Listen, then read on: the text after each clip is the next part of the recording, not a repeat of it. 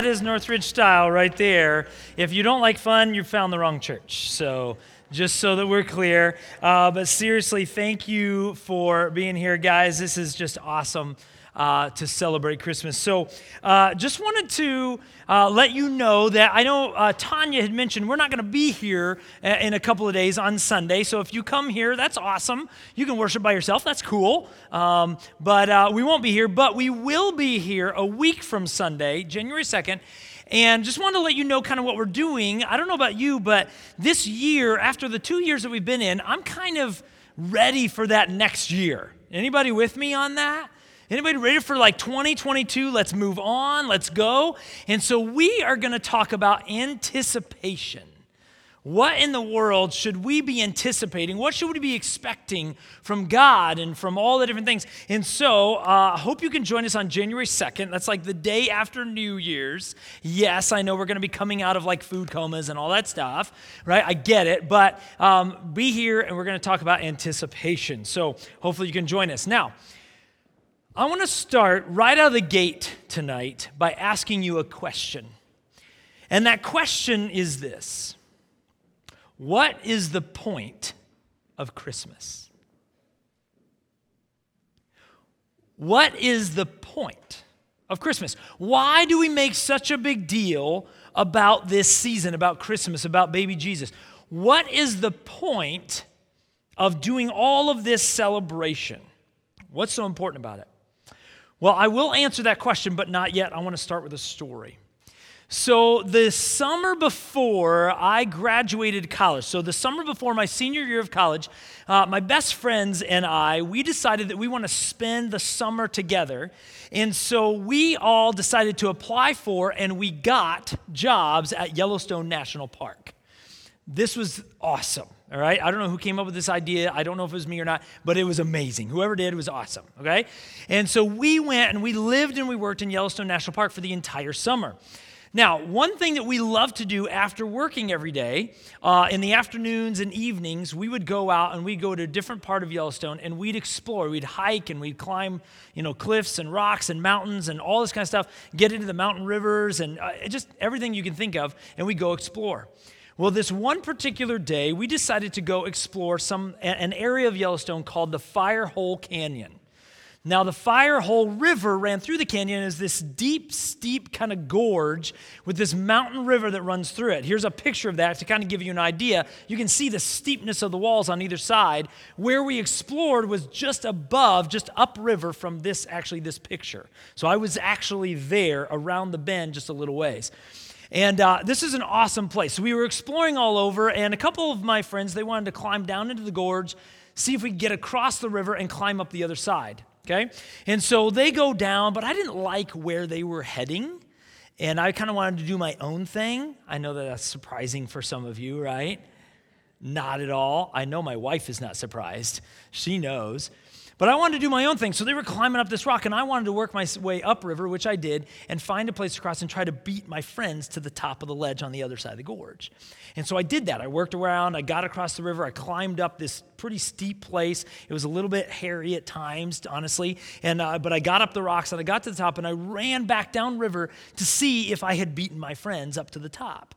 The problem was when I got to the top of the gorge, and I looked around and looked down, I saw nothing of my friends. I saw the car was gone, and my other two friends that had stayed with the car, they were gone. Everybody's gone. There's not a human being in sight anywhere. Here's the problem. The sun was just setting, and so it is getting ready to get really, really dark. And now I'm on the wrong side of a canyon, In order, and I need to get to the other side to get to the road back to where human beings are, right? And so I, I start working around, and I get to where I came up, but I realize that I'm not a good enough climber to get down where I came up. Going up is much easier than coming down. And so I had to keep working my way upriver, and all this uh, on and on and on it goes. And by this time, it's not quite as dark as it is outside like right now, but pretty close. And I know if I don't get down and get across the river in the next probably few minutes, I'm not going to be able to see anything, and I'm spending the night in the mountains by myself, which is not a good thing. Even in the summer, it's going to get really cold. And by the way, there's grizzly bears, right? So that's not a good idea.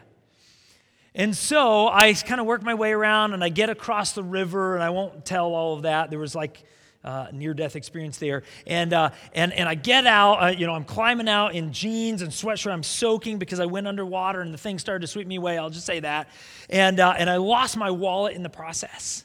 It was gone. Like I never saw it again. It, it washed out in that in the Firehole River somewhere along the way when I went under, and I climb out and I climb up the cliff to the other side to get to the road. And wouldn't you know it? Now this whole time, and you guys understand, my friends didn't know where I went. That's the problem. Some of you are questioning my intelligence right now. I get it. We're good.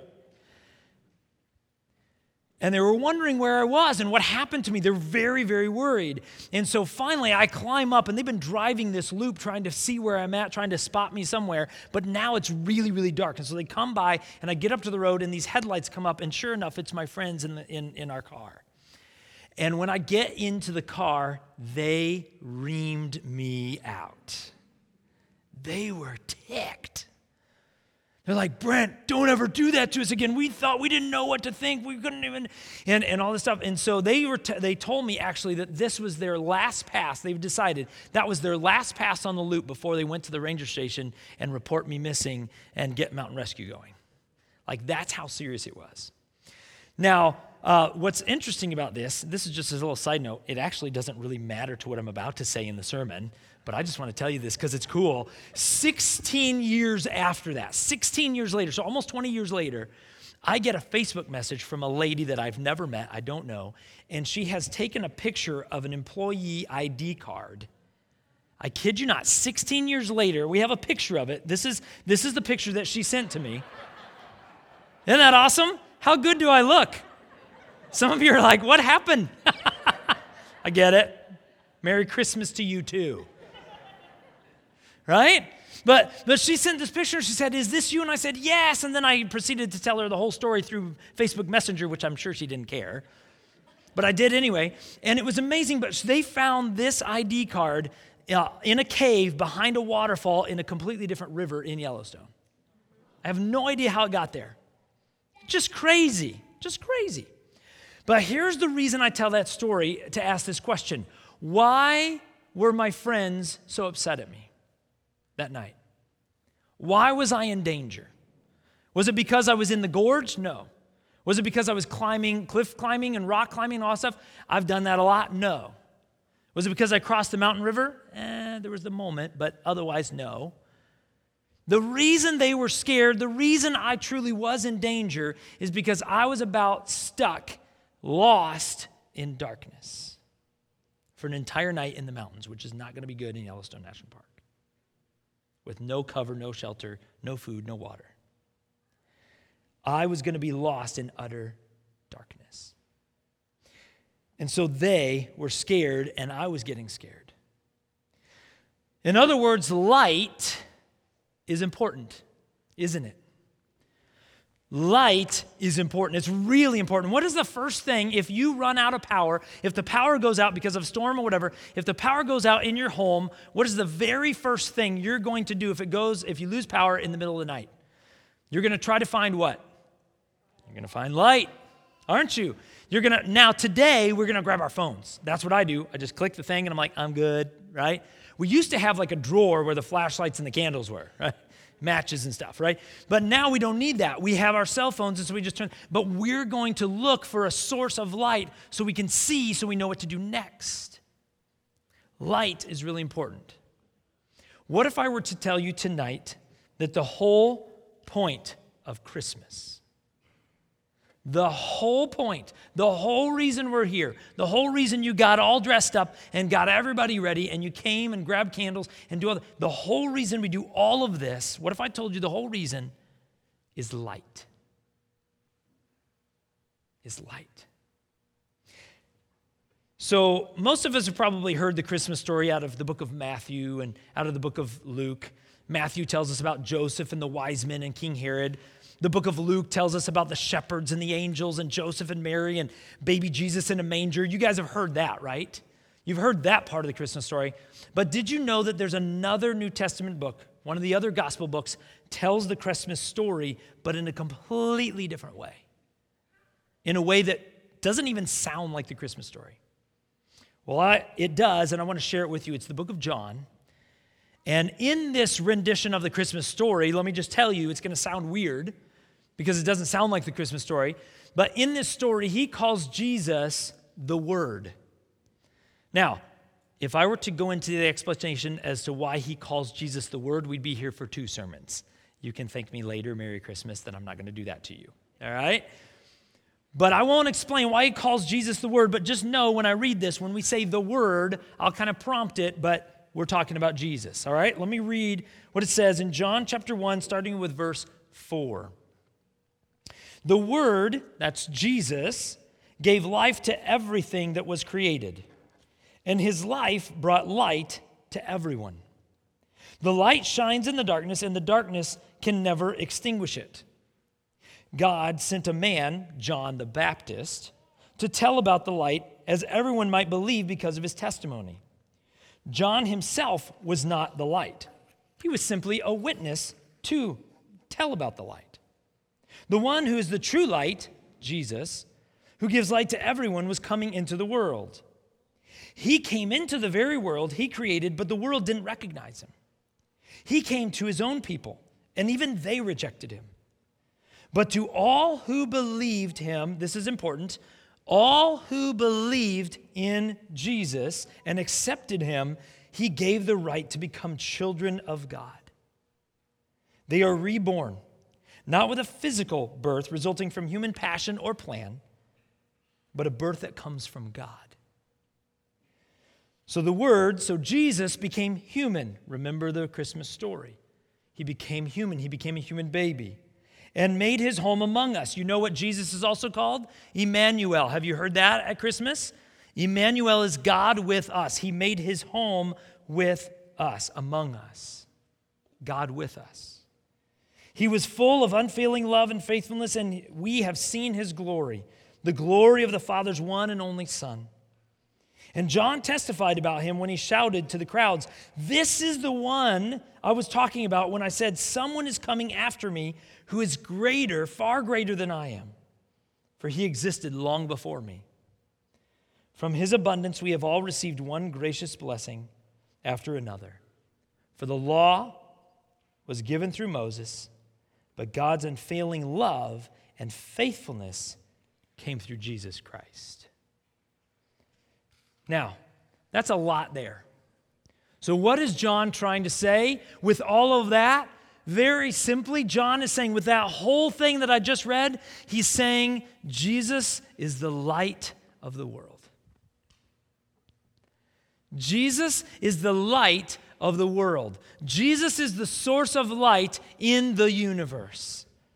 He's trying to tell us that when we as human beings face darkness, the only solution we have is light, the light of Jesus.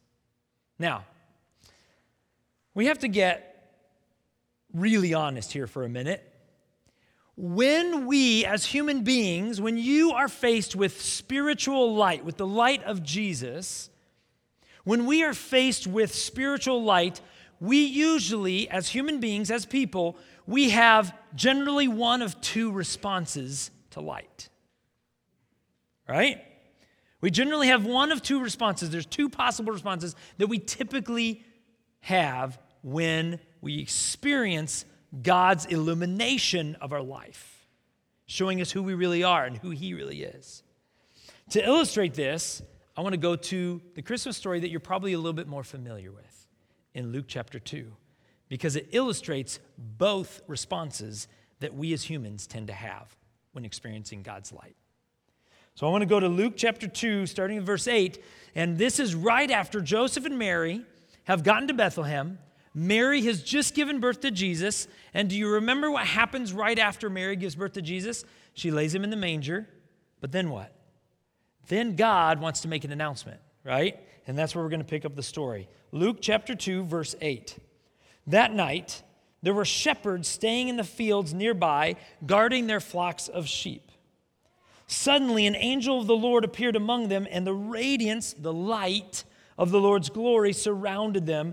They were terrified. But the angel reassured them. Don't be afraid, he said. I bring you good news that will bring great joy to all people. The Savior, yes, the Messiah, the Lord, has been born today in Bethlehem, the city of David. So I read that to ask you this. How did the shepherds respond at first? They were what? They were terrified. It's not what we usually think of when we see light. We don't think of terror. Can we get really, really brutally honest for just a minute? A lot of times when people are faced with the holiness and the light and the goodness and the perfect love of God, their reaction to that light is to run right back to the darkness.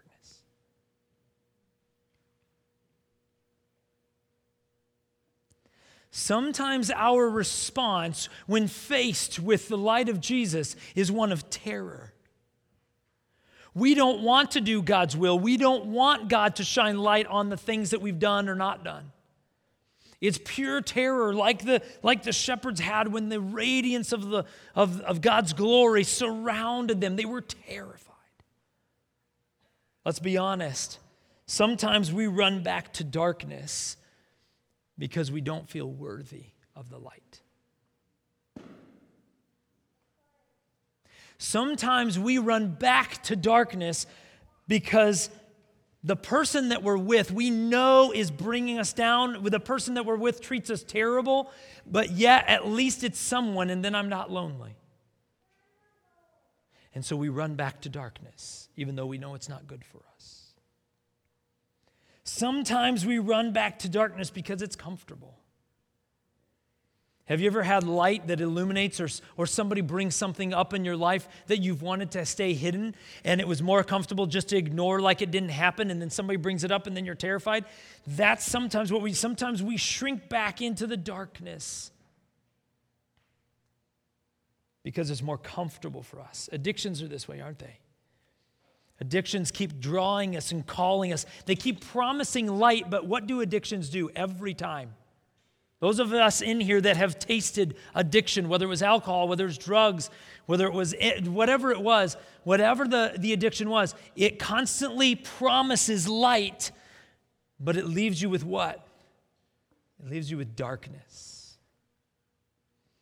Sometimes we crawl back to the darkness because it's all that we know. And I would just want to, I just want to tell you guys tonight, this is the moment where I wish I could actually see you.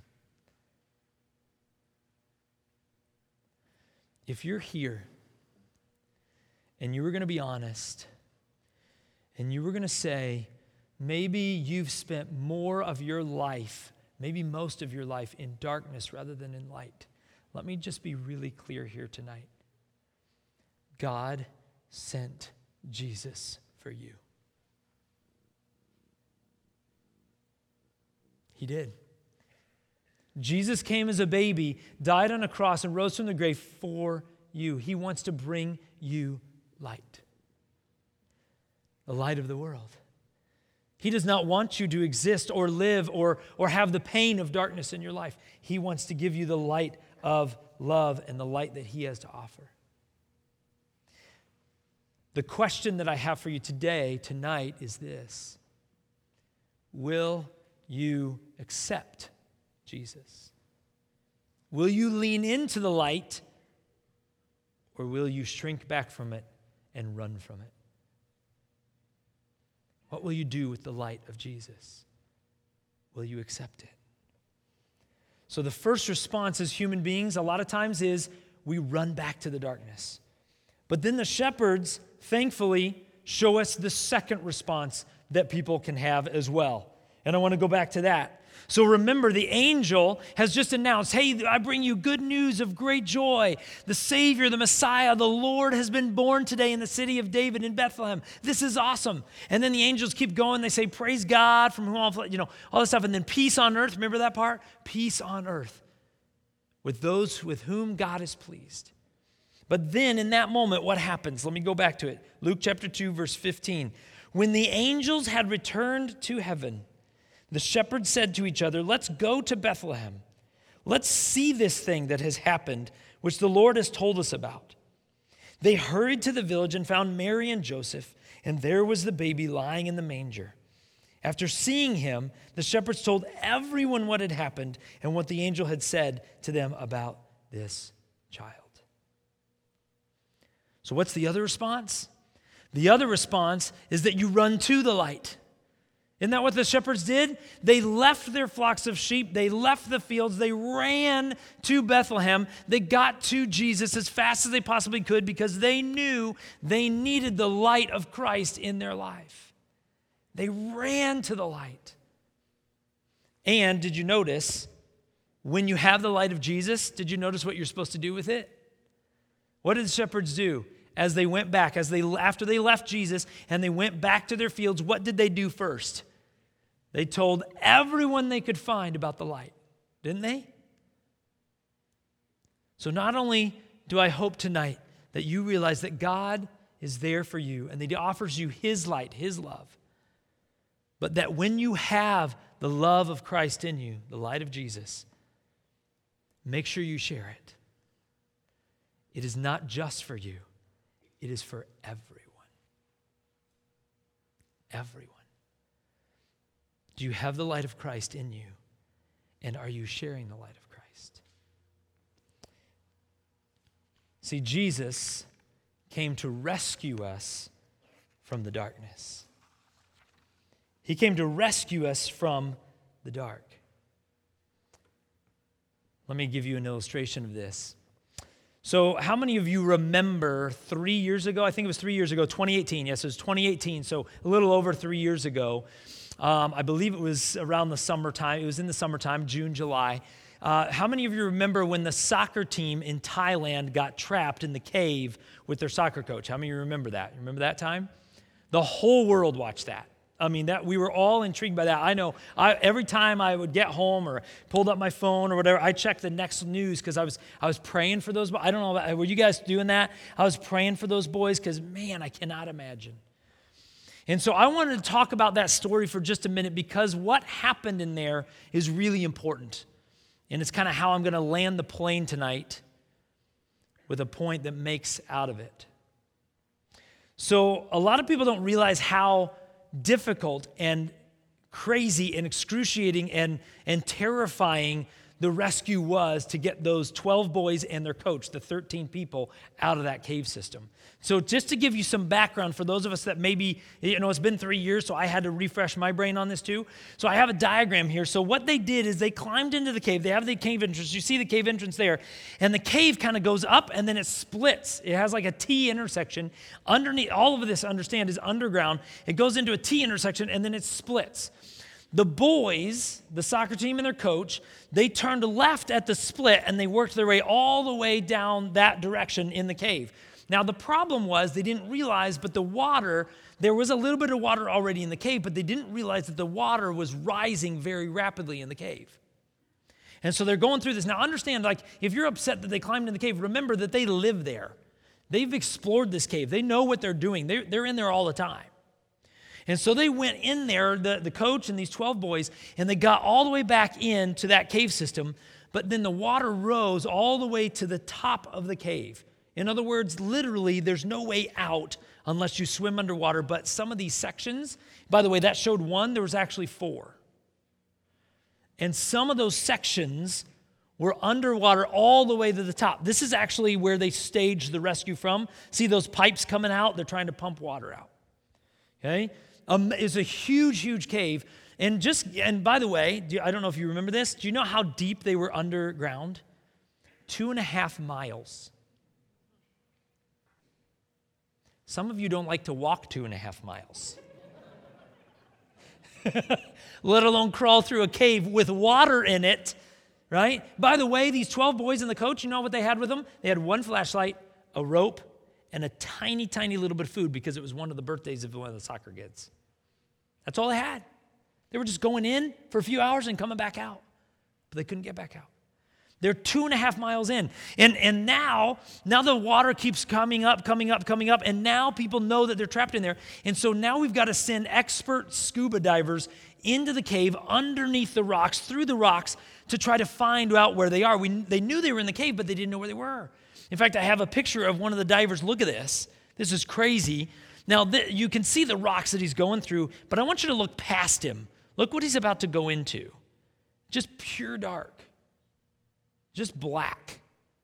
And it's all underwater. If something goes wrong, there's no getting out. It's rock all around you. And this was several places, some of them anywhere from quarter to a half mile wide, or long, I mean. It's crazy. Now, I want to take this one step further. This might be too much, but I decided to go this way anyway. I found a video that just kind of, it's an animation video. It was made by Star T V, uh, which is a media company in the country of Malaysia. Yeah, I know, I, I go weird ways, okay, what can I say? But it's an animation video that describes how they find, all the divers finally were able to work the boys and the coach out of this two and a half miles uh, out of the cave, okay? It's kind of, the narration's kind of funny, but you'll get what it's trying to say. It's explaining how they got the boys out. Take a look, listen to the video. Following successful rescue of the soccer team that was trapped inside a Thailand cave, details of how the twelve boys were extracted have been released. The New York Times reports the boys were first given anti-anxiety medication that prevented panic attacks while ensuring they remained conscious and breathing. The boys were then equipped with full face masks and secured to flexible plastic stretchers. In fully flooded areas, rescue teams held onto guide ropes while they moved the stretchers forward, surfacing roughly every forty minutes to check the boys' vitals.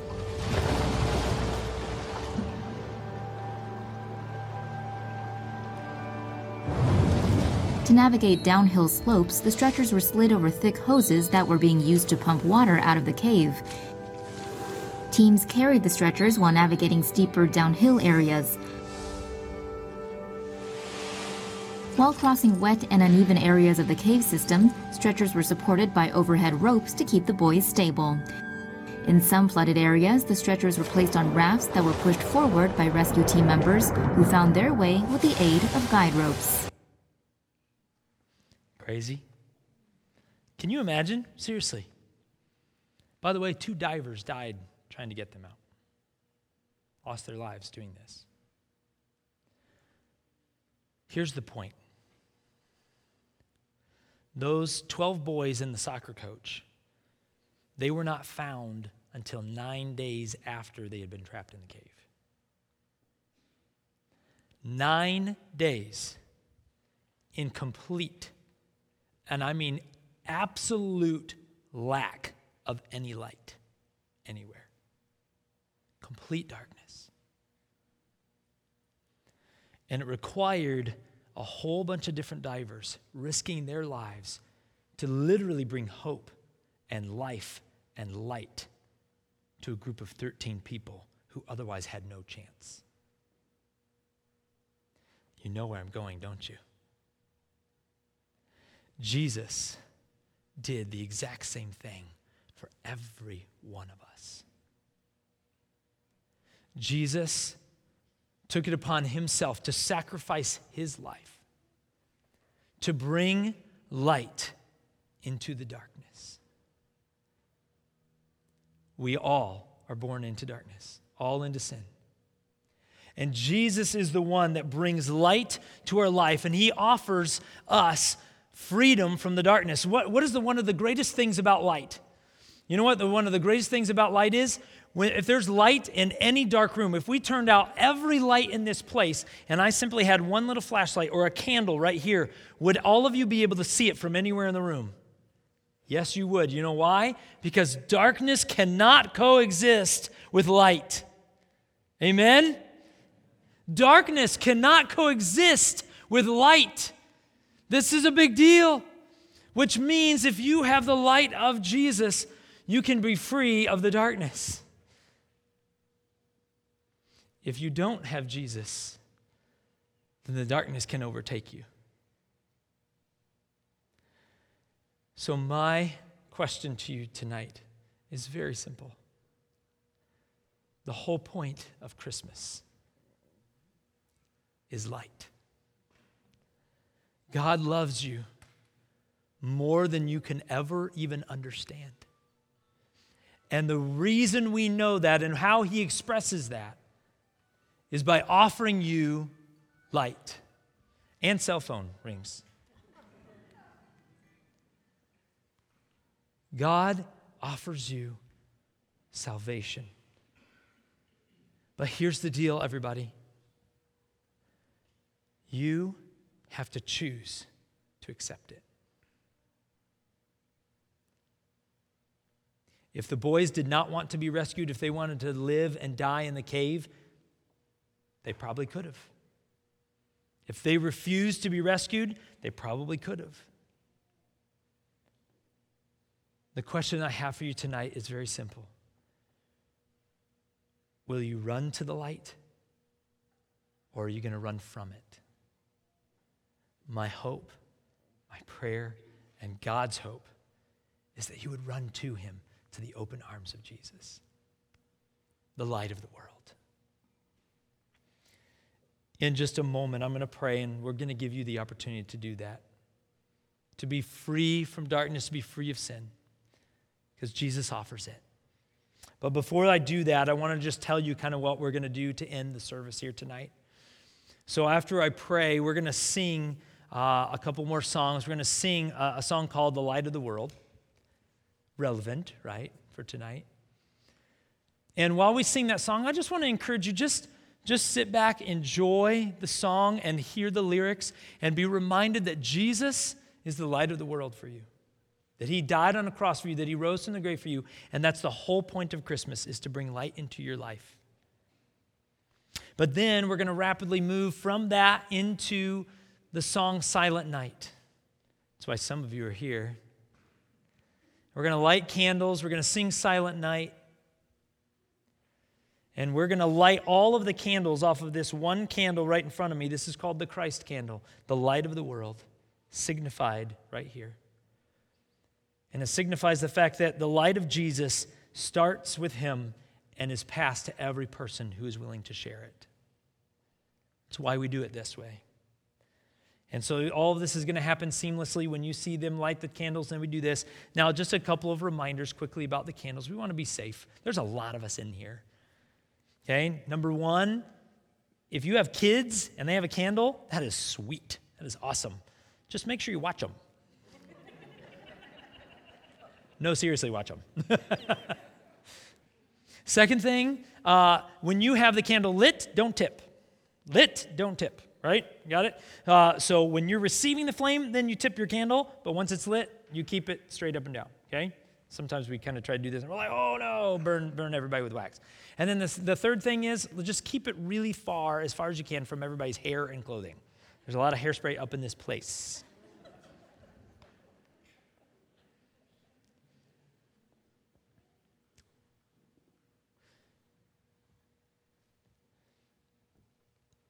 It'd be really, really a detriment and almost a waste of our time if I didn't ask you one more time.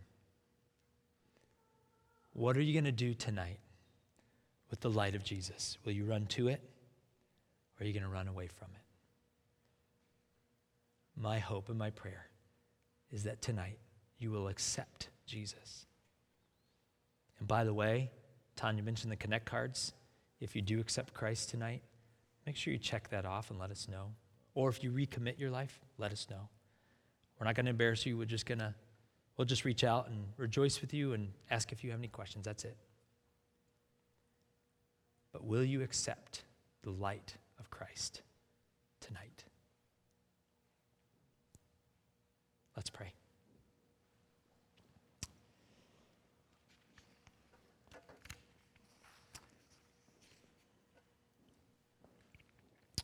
Lord Jesus, we have a lot of people that have gathered here tonight to celebrate you and your birth, to celebrate the light of the world. You gave yourself, you sacrificed yourself for us, just like the divers did to go after and save thirteen people who they did not know in a cave in complete and utter darkness. You entered our world of utter darkness and came to give us light and hope and joy and peace and your unfailing and perfect love. And so anybody that is here tonight, I'm sure in a room of this size with this many people, God, there are many who have never chosen. They've never made that decision to follow you. And so tonight, I want to just give them an opportunity. May they just pray this prayer to you out loud or quietly, however they feel like they need to do it. I pray that they would just say these words to you. Lord Jesus, I admit I need you. I believe in you. I believe you died on the cross for me. I believe you rose from the grave for me. Today, I commit my life to you, Jesus, my Lord and my Savior. Today, I accept the light of the world.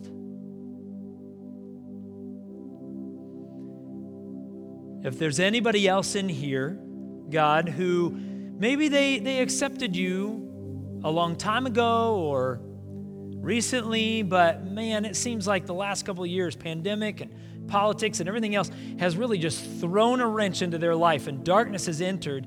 If they've just allowed darkness to kind of fulfill and just kind of press them down, I pray that you would help them remember that you are the light of the world, and if they would just turn back to you, you are there. Your arms are open, you're ready, and all they need is to accept the light, and that light will dispel, it will disperse, it will destroy, it will push out the darkness in their life.